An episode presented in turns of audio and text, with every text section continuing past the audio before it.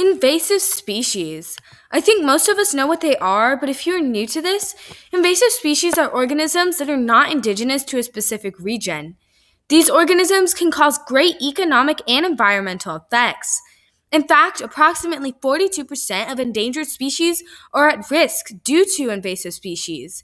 Today, we are going to explore the effects of these invasive species and how we might go about solving this rising problem.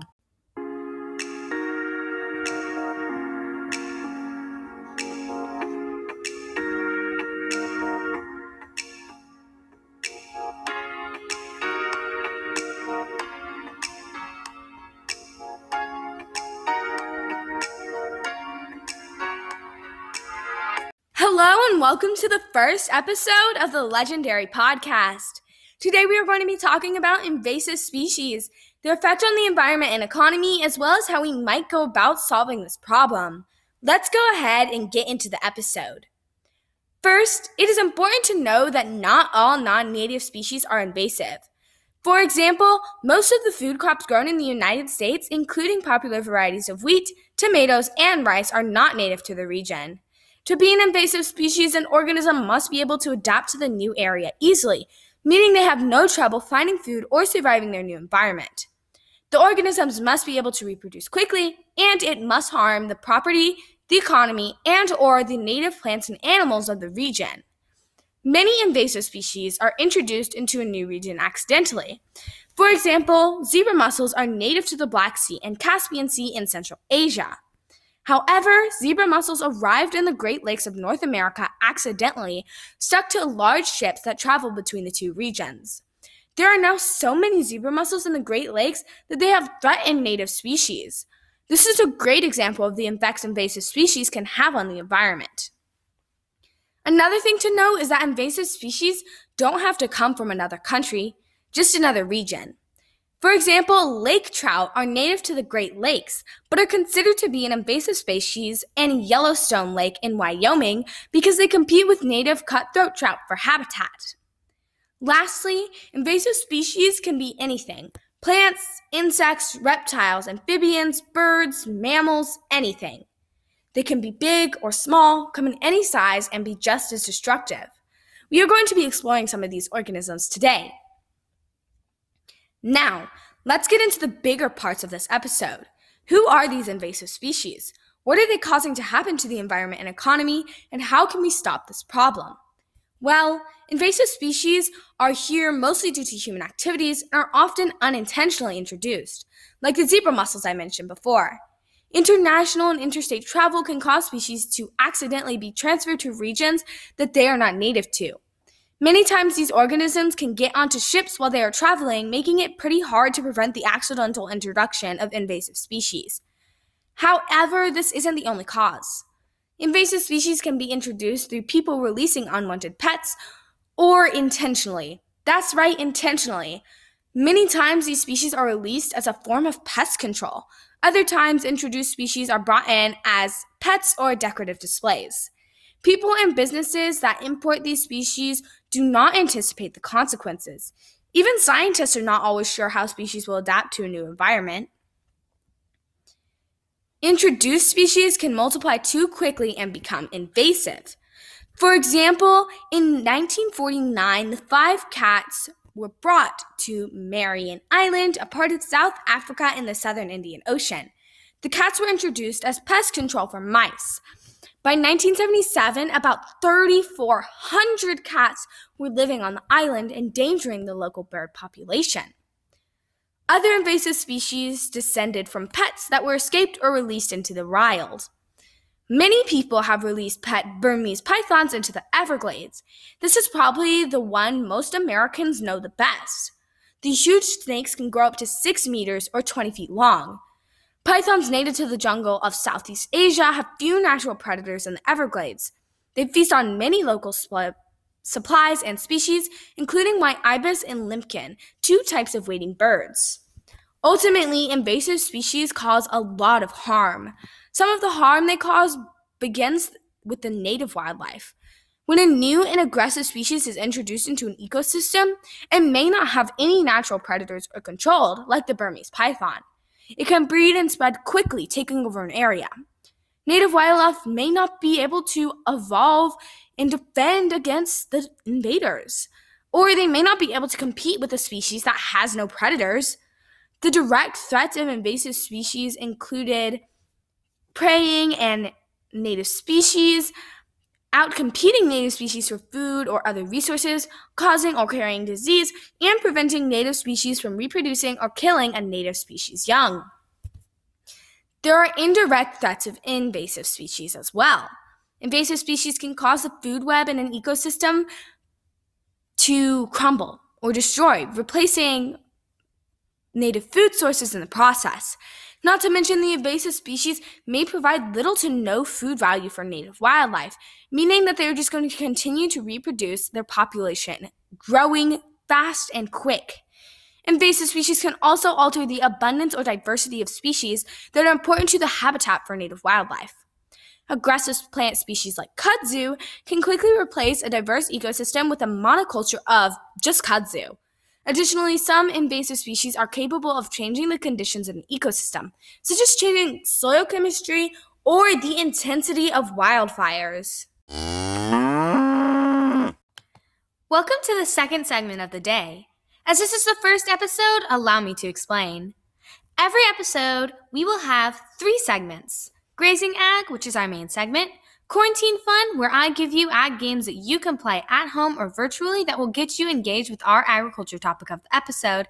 And lastly, Mind If I Ags You a Question, where I answer your burning agriculture questions. These can range anywhere from FFA to animal sciences. If you want to submit your question, look out for my Instagram poll, which will be on my Instagram at legend underscore dairy underscore podcast. Go follow me and submit your questions. Anyways, let's go ahead and answer the question for today. The question for today is What is FFA? The National FFA Organization, formerly known as Future Farmers of America, is a national youth organization geared towards middle and high school students.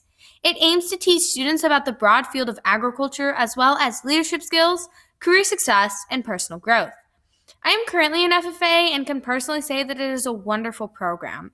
It isn't just for farmers either. It is for anyone interested in the broad field of agriculture, or even if you're just interested in the meetings and trips that go along with it. If you live in the US, Puerto Rico, Guam, or the Virgin Islands, see if there's a chapter near you and sign up now. Now let's talk about the economic effects of these invasive species. The economic and social impacts of invasive species include both direct effects of a species on property values, agricultural productivity, public utility operations, native fisheries, tourism, and outdoor recreation, as well as costs associated with invasive species control efforts. A 2005 study estimated that the economic damages associated with invasive species in the United States reached approximately $120 billion a year. A similar estimate was found in a study that was conducted in 2012. Some more in depth examples of these major costs include if zebra and quagga mussels invade the Columbia River, they could cost hydroelectric facilities alone up to 250 to 300 million dollars annually. This does not include costs associated with environmental damages or increased operating expenses to hatcheries and water divisions. Annually, the Massachusetts Department of Conservation and Recreation spends $250,000 on staff, $30,000 on equipment, and $25,000 on publications related to zebra mussels prevention and control. The state will spend an annual $71,000 over five months to install new boat ramp monitors for zebra mussels. An aquatic invasive plant Eurasian watermilfoil reduced Vermont lakefront property values up to 16% and Wisconsin lakefront property values by 13%. From 2010 to 2020, an invasive forest pathogen called sudden oak death is projected to cost $7.5 million in tree treatment, removal, and replacement costs corresponding to a $135 million loss in residential property values for California. Salt cedar, an invasive tree, cost the western states 450 to $2,800 annually per 2.5 acres in water loss, as well as flood control losses. Eradication and revegetation projects are estimated to be $7,400 per 2.5 acres. Annually, black and Norway rats cost stored grains and destroyed other property values over $19 billion. Annually, non native species born in the ballast or hulls of ships cost the Great Lakes region $200 million to control. U.S. agriculture loses $13 billion annually in crops from invasive insects such as vine mealybugs. More specific examples of these economic effects relating to specific species and plant species include nutria. Nutria, originally introduced for the fur trade. Nutria destroyed large areas of marshlands, causing significant landscape changes and erosion that threatened pollution and storm surge control, recreational and commercial fisheries, and habitats for native species.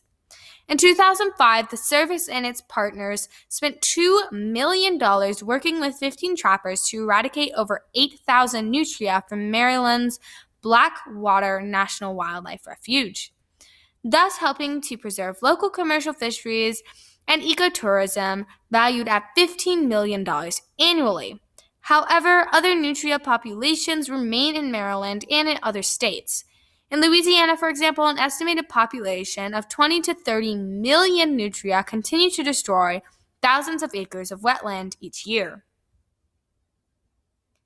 Asian carp. Asian carp, which we introduced through the aquaculture industry are voracious eaters that threaten native fisheries, including the $7 billion Great Lakes fisheries spend. Large silver carp leading out of the water at the sound of boat engines also collide with and injure boaters.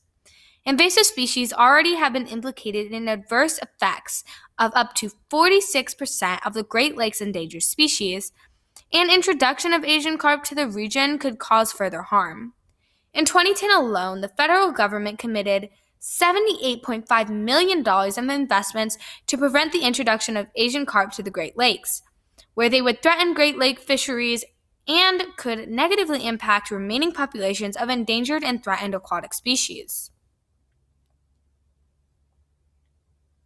Burmese pythons in Florida are known to eat wood storks, and Key Largo wood rats, both federally endangered species. From 1999 to 2009, federal and state agencies spent $1.4 million on Key Largo wood rat recovery and $101.2 million on wood stork recovery. The introduction of a reproducing population of non native pythons places additional pressure on these two species. Many large constrictor snakes can live in habitats and climates in our states and insular territories, and their introduction and spread could threaten other populations of endangered or threatened species. Lionfish.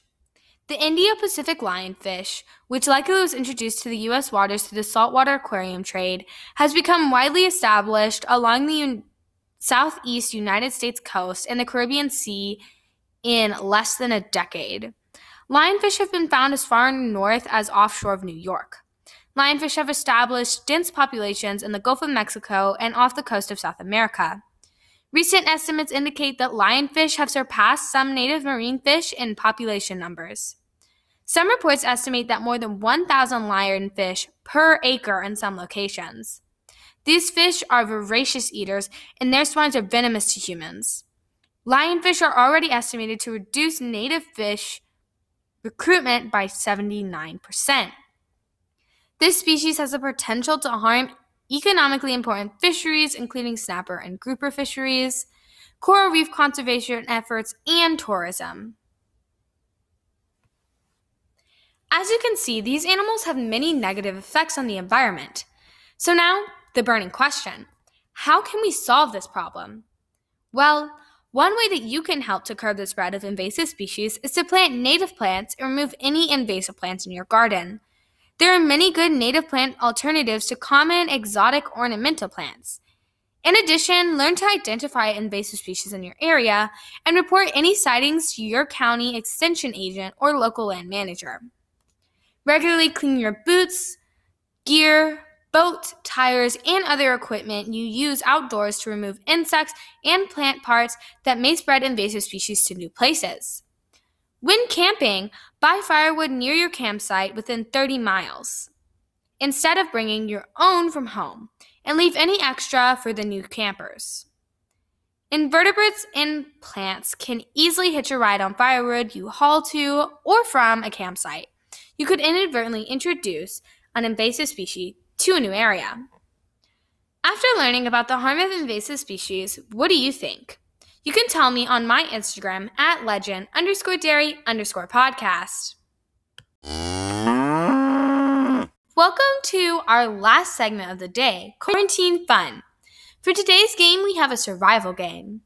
This activity is to introduce you to the competition for resources when a change in the ecosystem occurs because an invasive species became established. Your object is to survive as long as you can. I found this game online, and the link to the instructions will be on my Instagram at legend underscore dairy underscore podcast. Adapt the game to the amount of players you have and play in person or virtually. Go check that out and play with your friends. That is all for today's episode. I hope you learned something new about invasive species. I'll see you next time. This was your host, Kira Hamilton. See you in the next episode.